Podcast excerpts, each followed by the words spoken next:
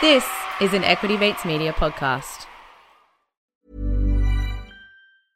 I'm Sandra, and I'm just the professional your small business was looking for. But you didn't hire me because you didn't use LinkedIn jobs. LinkedIn has professionals you can't find anywhere else, including those who aren't actively looking for a new job but might be open to the perfect role, like me.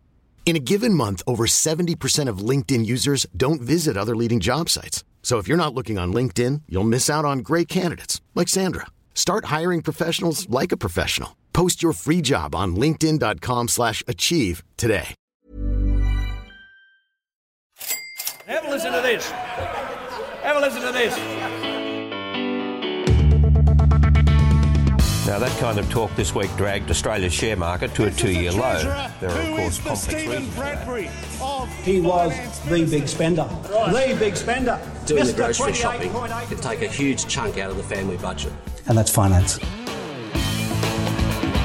Hello and welcome to Comedian versus Economist. We demystify the world of money and help you get a handle on the bigger picture. My name's Adam and I'm joined as always by my little older brother and real life economist, Thomas. Hi, Thomas, how's it going? Yeah, good day, everyone. How are we doing? Good, thank you. Now, Thomas, big show coming up today. We mm. want to talk trickle down economics. Mm-hmm. There's something a bit funny, a bit of a puzzle happening in the rental market. And in case anyone's been wondering where we got to with our comedian versus economist NFT sale, uh, I'm going to fill you in on that a little bit later on following a listener question. So stick around, lots to come. But first, trickle down economics, Thomas. What is trickle down economics? Is this sounds a lot like where I end up with bugger all? Is that what we're talking about? Yes, yeah. No, trickle down economics is dead. Yes, that's the short Oh. answer to the story. Yeah, it's um. I didn't know it was alive. No, yeah. Well, yeah. It it sort of was, but Biden came out in a speech recently and said trickle down economics has never worked. It's try- time to grow the economy from the bottom and the middle out. Uh, this was his first Right. address to Congress. So this is, this is a bit of a turn in, yeah, another one of the shifts in thinking that we're seeing at the moment. But there was sort of this idea for a long time, and particularly sort of out of Reagan and Thatcher in the 80s, that if you cut taxes, particularly cut taxes on the wealthy, that would stimulate uh, economic activity. The rich would get richer, and then that would trickle down through the economy, through the population to everyone else. And so a wealthier, uh, wealthy class would lead to a wealthier, lower class eventually. Hmm, they could pay their ser- their servants and slaves a little bit extra. Yeah. throw throw a bit more their way. What a good idea. Yeah. That sounds like a horrible idea. Was that really the best we could come up with for hundreds of years of economic data? We decided trickle down economics would would work. Yeah. I mean, I think, I think the term, Cut taxes to the rich and wealthy. Yeah, yeah, yeah, yeah. There's there, there- there's a famous story about the, the what's called the Laffer curve, but this guy, this economist, I don't know, someone, someone Laffer, let's say Joe, um, Okay, solid, sure. solid American name. you'll, get- you'll get no argument from me. Um, but yeah, he he was in a restaurant having. Uh, okay, yeah, I really should have researched this story before I got into it. Yeah, well, look, we don't ask you to do a lot of research on the show, Thomas.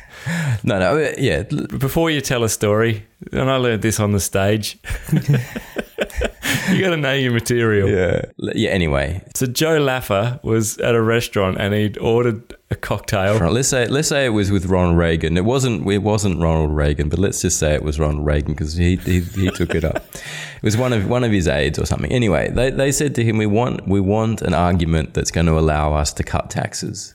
Right. And he sort of drew this curve, which sort of had tax rates and activity on it, and said like, "There's there is a point." An inflection point where if you cut taxes enough, it stimulates the economy so much that the increase in revenue that you get hmm. from the increase in activity offsets the decrease in revenue from the from the cut in the tax rate. So it was sort of this idea that if you cut taxes enough, eventually it would stimulate economic activity so much that you would actually end up with more revenue than before. Right, hang on. So so we're cutting the taxes hmm. Yeah. which means there's way more money to spend in the economy. Mm-hmm. Yeah, economy. People go out and spend because they're like, woohoo, I got like, Mm-hmm. I don't have to pay as much tax anymore. I'm free. Mm. So they go out and they spend up big. Mm-hmm.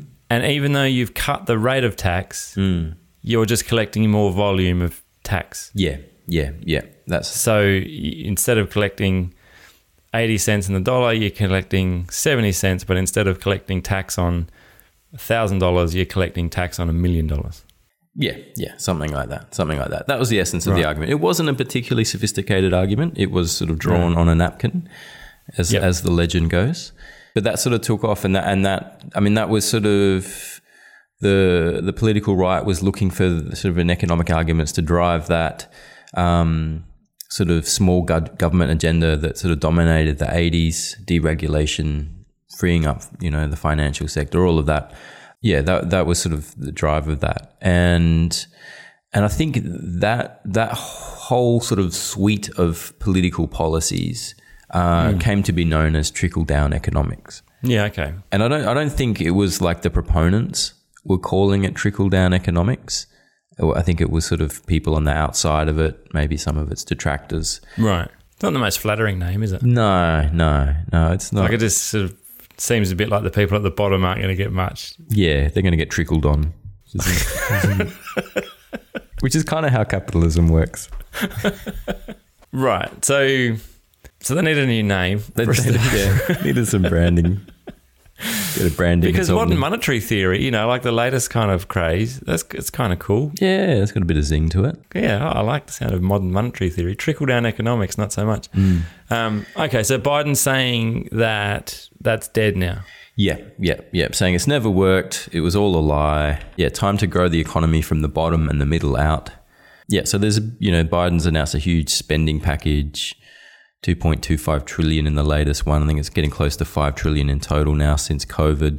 But yeah, but that's got to come. He wants to pay for that through increasing the corporate tax rate. He says here, it's time for corporate America and the wealthiest 1% of Americans to just begin to pay their fair share Right. just their fair share, he said. Yeah, we're going to reform corporate taxes so they pay their fair share and help pay for the public investment their, bin- their businesses will benefit from as well.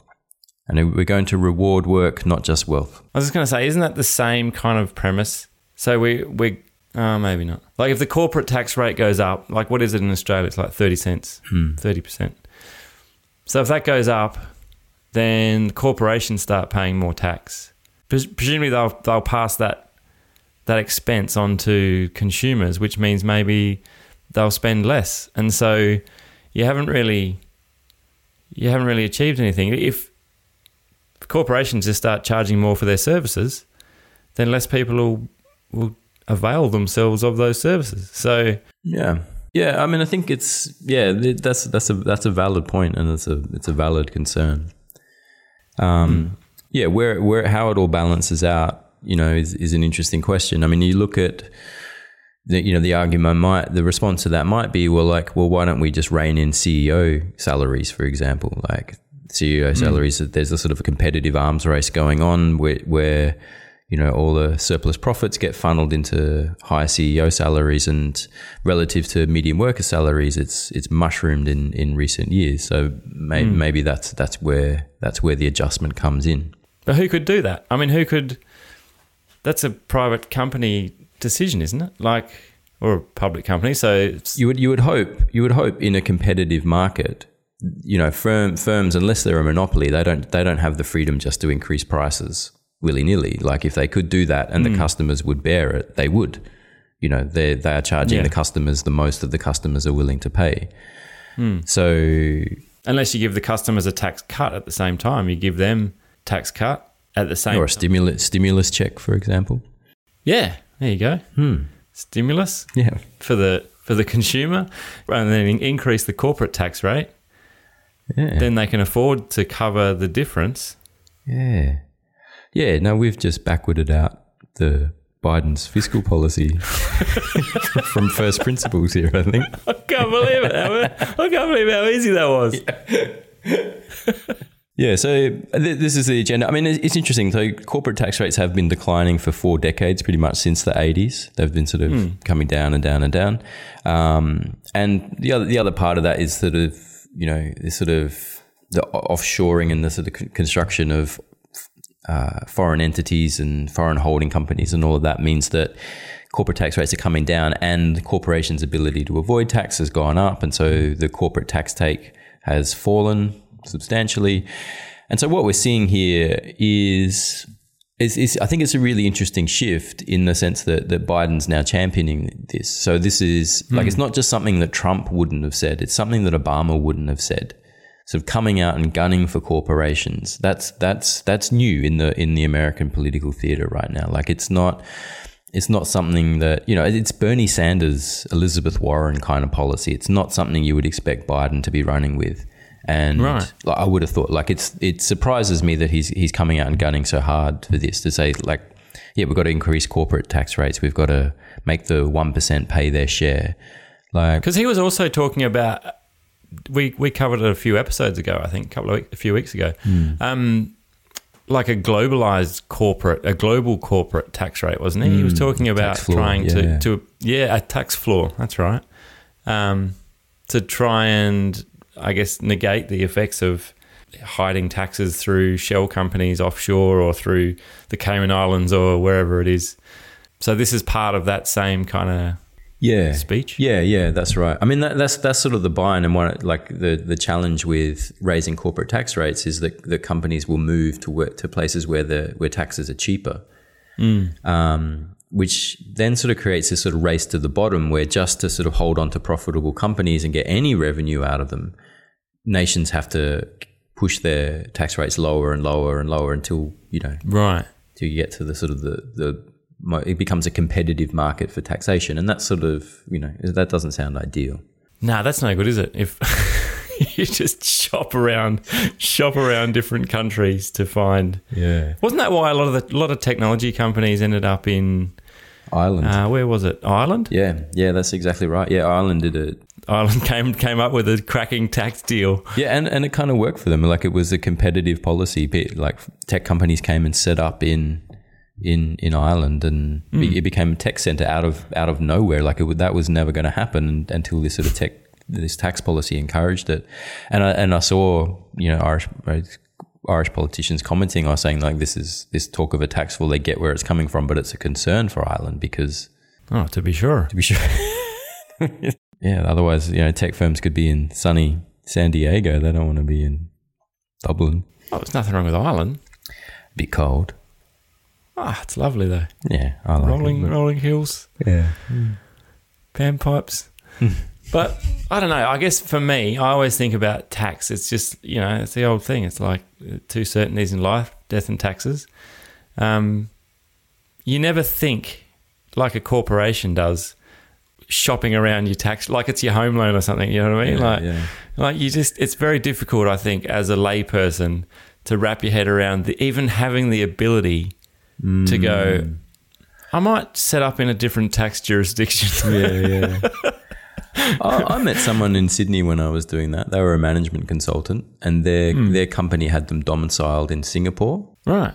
because the, the tax rate was a lot lower, and they got paid in Singapore dollars. But they spent What does that mean, domiciled in Singapore? uh, that was where they resided on paper. Right, but he didn't reside there No, no, I lived most of. Well, I think did some of the year, but did a lot of the year in Sydney. because you have to. Like, there's, I think it's the same with a lot of uh, professional athletes, tennis players, um, Formula One drivers. You know, it's not just because of. Uh, it's not just the Monaco Grand Prix, which is why they live in uh, in Monte Carlo. There's enormous tax benefits to living there as well. But yeah, there you go. Right, so trickle down economics. So so we're going to have. So he's going to increase the corporate tax rate. Um, they'll pay more taxes. Fingers crossed if they don't just move to Ireland. What does it mean for me? Is it going to be? Is it going to be more? Am I going to have to pay more?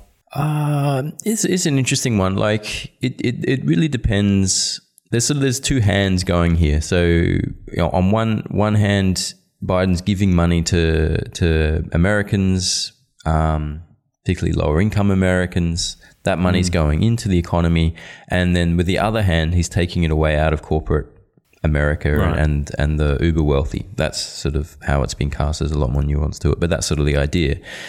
If if it was just increasing taxes without any of that, then you would think that that, that would be a drag on growth. That would hmm. that would slow things down to some to some degree. How much it's it, and this is it's not it's not totally settled this question because how the you know economic ecosystem responds to different tax rates is it's not clear cut. It's a, it's a, it's a, it's something that's debated in economics. Like like, there's obviously thresholds. Like if you taxed someone 100% of their labor income, they just wouldn't work. Like that's hmm. that's obvious. But if you tax them at 0%, they don't work an infinite amount. So it's sort of like it's it's not a, it doesn't seem to be a consistent relationship through the tax tax income spectrum. And I think and I think the same is true for, for corporations. Yeah. So is it and is it likely to have? I mean, we probably would have seen it play out the, the initial reaction already, but is it likely to have a big impact on on outlooks for companies, on share prices, and, and those kinds of things? Is it is this a fundamental change, like a bit like when inflation spiked the other day, and we had the the what was it The b- bond quake. the bond quake, if you don't mind. Um, you know, is it is it likely to cause something like that, or is it just kind of companies going, yeah, we'll see, we'll we'll weigh out whether we move or whatever later. Yeah, it hasn't, hasn't seemed to have too big an impact. I mean, you got to remember that what what Biden's talking about. So Trump came in and he cut the corporate tax rate from 35 to 20. So it's like something like that. It was massive. and now. Biden's unwinding that. He's winding back to 27%. So it's not even going all the way back. So it's kind of hard. It's, it's a little bit hard for to, to make the case that the tax rate's too high because it's still seven percentage points lower than it was four years ago or five years ago or something. So um, yeah, yeah, so it hasn't. People don't. I mean, I don't know. I haven't. What stuff that I'm reading hasn't. They have people aren't too scared about it. It doesn't. You know, they're not happy about it. I don't think, hmm. but they're not. It's not. It's not the end of the world. It doesn't seem.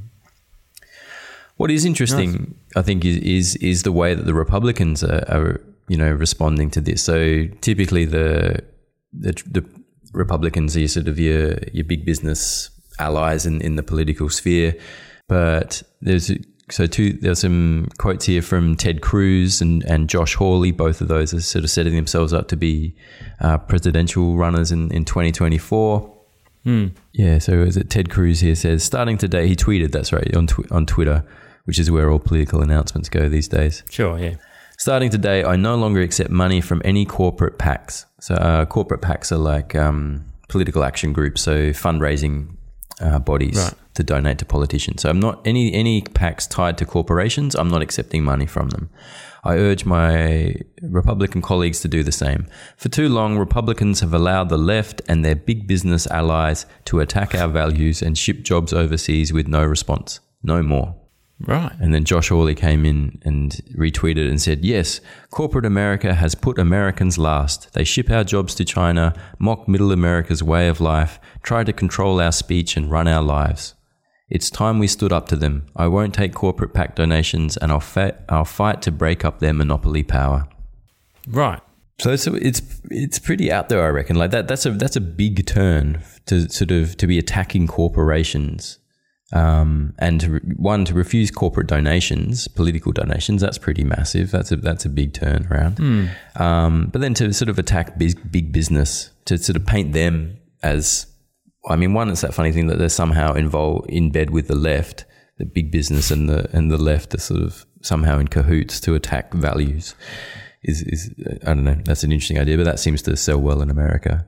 So something must have changed then. Obviously, is this this must be a response to? I mean, you know, I don't get too deep into the polit- politics of it all, but but something there must be some focus groups somewhere that have gone. You know what? People people don't like this. Ah, yeah, no, totally. This, I mean, this is this is this is the base that Trump energized, right? So this was sort of the working class people who had been left behind by globalization, um, had seen their sort of communities hollowed out by the offshoring of jobs. Yeah, yeah, yeah. uh, all of that. And so, yeah, they were genuinely angry, and they were angry with they're angry with the big businesses that closed up the the manufacturing plants and shipped it all off to China. Mm. So they're angry with them. They're angry with the progressives who then turned around and called them racist for wanting a job.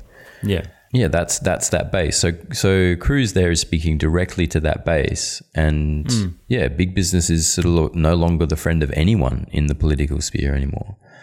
Um, so yeah, so it- I think it's it's a really interesting interesting That's time. a bizarre situation, really. It's a very it's a very unusual situation. So some Republicans are saying, "Come on, we need we need to push back on this. We need to push back on that." And then Cruz is like, "No, the corporate. I'm going to stick it to the corporations. They deserve it." But hang on, so both sides of politics are sticking it to the corporations Yep. that bring in squillions of dollars in, in America. because, hang so on both sides of politics, in the response to corporations shipping jobs offshore, is to drive the boot into corporations. we'll teach you corporations to disrespect us. Take our jobs offshore. We'll treat you like dirt here. Like, yeah. doesn't make any sense. Well, no. I mean, I mean, there's there's what yeah, there's a political. I mean, Biden does have some measures to to reshore jobs and to sort of encourage companies to to set up back in America, and some of that's happening naturally anyway as relationships with the relationship with China deteriorates. Yeah. Yeah, so that so that that is happening, but it, it is it is interesting. So that yeah, the big business, you know, and, and like whatever that term actually means, big business, but big business doesn't have a political ally at the moment. That the normally could rely on the Republicans to, and well, they normally could rely on both sides of politics to have their back, really. But now the Democrats have turned fully, and the Republicans have splintered into two camps: the sort of the pro-Trump, anti-big business camps, and and you got to wonder how committed they are to their their posturing around being anti-business um, or anti-big Yeah. business.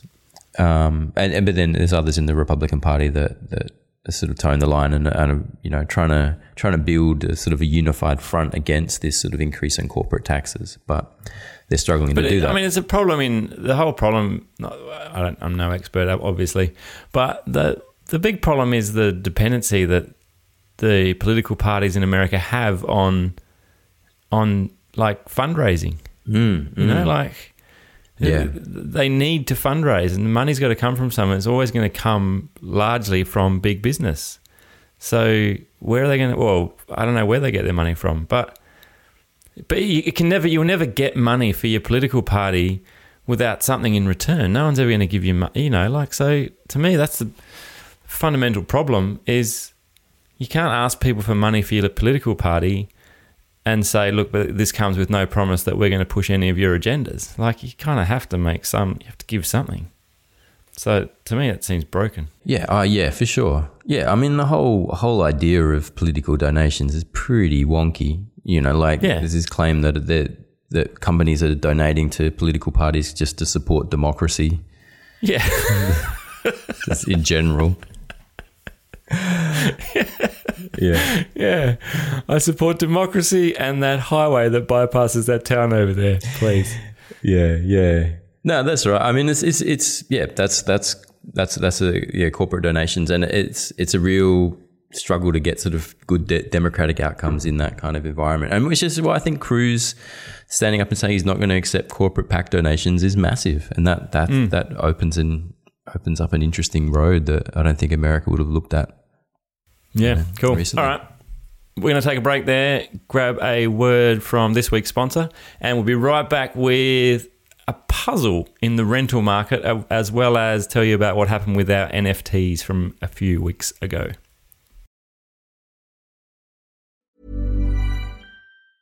Hiring for your small business? If you're not looking for professionals on LinkedIn, you're looking in the wrong place. That's like looking for your car keys in a fish tank.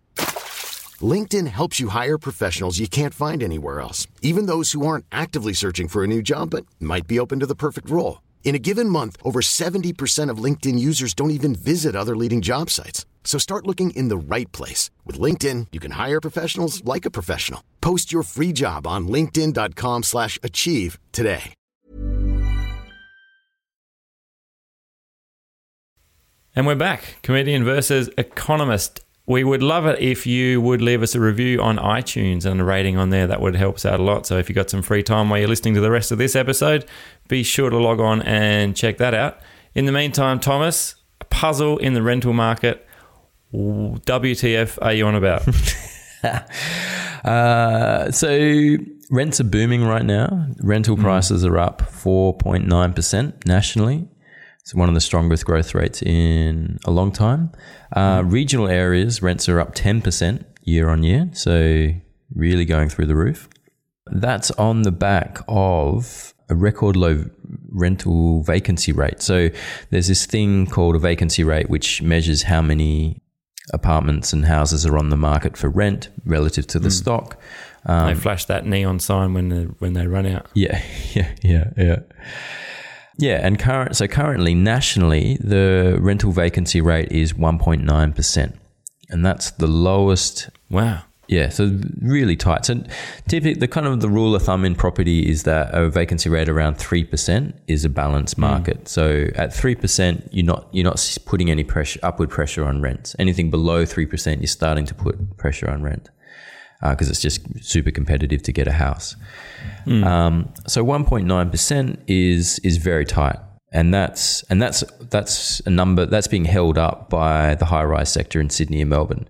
So if you could take that out, the high rise sector in Sydney and Melbourne out of that equation, it'd be much tighter than that, for maybe even sub one percent. Yeah, right. So there's a real shortage of uh, houses, it seems, and that's what's driving super strong uh, rental outcomes.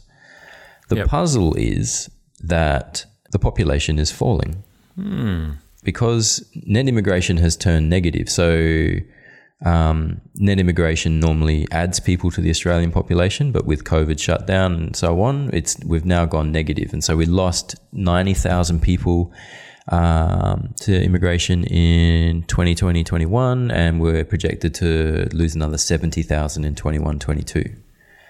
Um, so we're going negative. Uh, and our natural population growth is always pretty, um, pretty, pretty small in the scheme of things. So we've got population falling, and yet the va- rental vacancy rate is tightening. So that's a puzzle. That is a puzzle. What about? Uh, so there's one big factor that comes into this: expats returning. Well, no, that's picked up in the net immigration numbers. So that's a net. is it? that's a net. That's that ninety thousand. That's net. So it's that includes people returning and people leaving. Yeah, Right. yeah, yeah. Okay. And that yeah, and that includes expats. Yeah. All right. Um, well, I'm out of ideas. when you said you had a puzzle, were you looking for me for support in Yeah. Well- solving it? Um, like, well, okay. First of all, do you actually know the answer, or do you know? Do you have some thoughts on why that's the case, or do you want me to keep having a stab? Because I have other ideas. Yeah, and I think I'm done with with your stabs in the dark. well and truly in the dark. yeah. Um, no, it, it is a puzzle in the sense that no one really knows the answer to this. It's a bit odd. It does seem to suggest that household formation must be increasing. So, when, so you imagine a household with, um, you know, some teenagers, they become 18 or whatever and move out on their own and they form a new household. And so you have a, you, that, so that four person household becomes two two person households. Yeah. So the same number of people has now become more households. So it would seem to suggest that household formation is increasing, that more people are going out on their own, starting new houses, share, share houses are breaking up and going into, you know, couples or something like that. It's not surprising though. Why isn't it? Well, this I, I, I'm wondering why that would be the case through COVID. What's your Well, What's your thought? you- you've hit the nail on the head. COVID. Everyone's been locked up together for however long. Uh-huh. People are sick of living with each other. Yeah, right. Um, and so they'll be like coming out of the, the other side of COVID. It's given everyone a proper taste of what like their their housemates' dirty habits are like, like day in day out. And they're just like, it's like this guy's a pig. I can't, I can't live. I never knew. I, I sort of didn't realize this was going on. Maybe like you know, or, or it was so like I'm I'm out all the time. I'm busy. I'm kind of at, I'm at sport. You know, I got social netball Wednesdays and Thursdays. I've got whatever, and then COVID comes along, and it's like I'm just home all the time with this filthy animal. I'm gonna move out. Yeah. Wow, that's a pretty good theory. That that mm. and also a lot of dare I say a lot of relationships would have been tested through Ooh, COVID. That's true. That's true. A lot of a lot of relationships would have been you know all kinds of relationships, whether that's husband and wife, parents and Oh, kids. yeah, yeah. Um, it was a tough time when people were living on top of each other. Hmm. Um, a lot of, the, especially if you were in a, a smaller house and you were sort of already a bit packed in as it was, then you come out of that and you'd be like, "That's it, I'm, I'm out. I can't hand, I can't live with mum anymore. Um, she's driving me nuts. I'm, I'm getting out." Yeah, I think that's pretty good. And it's probably been empowered by we know household incomes are up. We know people are, are flusher than they were pre COVID. Uh, they've got some money. Exactly. People have got enough for a for a deposit because that was it. I mean, when you talk about housing deposits, you still need to put like a bit of a deposit down on a rental. Like when you're, Yeah. you know, when you're when you're moving out for the first time, you need to have what is it like six weeks in advance or something like that. Oh, sometimes six? I haven't Yeah. rented in ages. Yeah. It's a long, but it's something you got to put down. Pay some some forward rent for Mm, it. You got to buy some furniture. You've got to you got to equip your you know furnish this new rental that you've got. Yeah. And so through COVID and stimulus and no spending and whatever, people saved a bit of money. We've talked before about people saving cash. So they're like, "Oh, "This is it. I'm, I'm finally." Because you know what it's like when we when we were living at home together. When I was living with you, I couldn't wait to get out. Mm, You know, you know. I just, you, but you do. Like, it's serious. As you, you, for me, I wanted to go like early. Like I, I didn't because it was too good. but, no, but I left at, at um, I, I think what was I 20, 20, yeah, probably 20 I think twenty one maybe. No, I think I was still I was still twenty when I moved out. Um, you went off earlier. You went to uni, Yeah. um, which doesn't count because you were still suckling at the family teat. Yeah, I had a best But- of both worlds. Yeah, yeah, you had free accommodation. Um, but yeah, I think people for a long time the trend was staying staying on longer, staying at home longer, staying into your thirties at home. That was increasing, wasn't it? And so I don't know. Imagine COVID put a lot of people in a financial position to go. Oh, I can I can move out. Yeah. Oh, I think it's I think it's a solid theory. Thanks. Puzzles- Any other puzzle puzzles? solved. Yeah. But yeah, we'll see. What let's watch it. So yeah, rents rents are booming, four point nine percent, and accelerating quickly. So look out for that. Because you you also said the other day you you said um, that rental rents do not necessarily go up with uh, House prices. house prices, No, that's which true. I found surprising. Yeah, yeah. Well, yeah. Ha- rising rents will cause rising house prices. Rising house prices won't cause rising rents. Well, that's what you say, but house prices are rising and rents are Yeah, well, they can. rents are rising. Well, yeah, they can. They can. Well, like yeah. So the how, rising house prices. There's two factors now. So one is that this super cheap interest rates that pushes house prices up, but we also have rising rents. So we've got two. So there's two two jet boosters below housing prices at the hmm. moment. You're just conveniently saying that, that house prices isn't causing rents, Yeah, isn't it's causing. the other way around. The causation runs the other. well, other I'm way. arguing that it's not. I'm arguing that house prices are causing rents to go up. Why? Well, because that's what's happening. Yeah, that's not a reason. I'm saying you got the you got the causation backwards. Well, I'm saying that it, you, you've got no evidence to prove that, that it's not. It's, it's, not even. It's a logical argument. It's not even a theoretical or a t- statistical argument. It's just logic. what are you even talking about? Oh, it's, it's so hard arguing with you about these things. And my theory. NFTs. What happened there? A bit of a bottleneck in the comedian versus economist IT department. Well, no, the, the the IT department got straight on it. To be honest, so if you haven't listened to our episode on NFTs, um, go back and check it out. Uh, I should have researched what episode it was. Um, Oh, maybe I can tell you here. No, I can't. Um, but, but but go back, you'll find it. Um, we've only got like 30 episodes. Just scroll. Don't tell me you don't know how to scroll. Um, so we did an episode on NFTs, and one thing that we mentioned during the episode was that we might mint that episode as an NFT, just for the lols, just um, because it had already like NFTs had already reached peak ridiculousness. So anyway, we did mention that, and then we sort of there was radio silence on it after that. Um, Dylan sent us an, an email, and I got to say, shout outs to Dylan. Um, one of the best emails I've seen. It had the most comprehensive step by step guide on minting NFT tokens. So um, We should really mint that as an NFT if Dylan's up maybe we it. could. Maybe we could mint that. Um, you can, of course, email us, cve at equitymates.com or uh, equitymates.com forward slash cve on the website uh, if you do want to send us an email. So, yeah, Dylan sent us this email. Um, much appreciated. I had actually already done some of the things in the email. So, he talked through getting some uh, some ETH, some uh, Ethereum, uh, what do you call it? Coins, um, money, uh, get some ETH, load up a, a MetaMask wallet. Um, with with that, I could go to. I went to OpenSea, which is one of the. There's a few kind of clearing houses, or I don't know what you call them, like a marketplace for NFTs, um, non fungible tokens for anyone who might be hearing about NFTs for the first time, in case that, that's still a thing. Set up an account on there. I had the.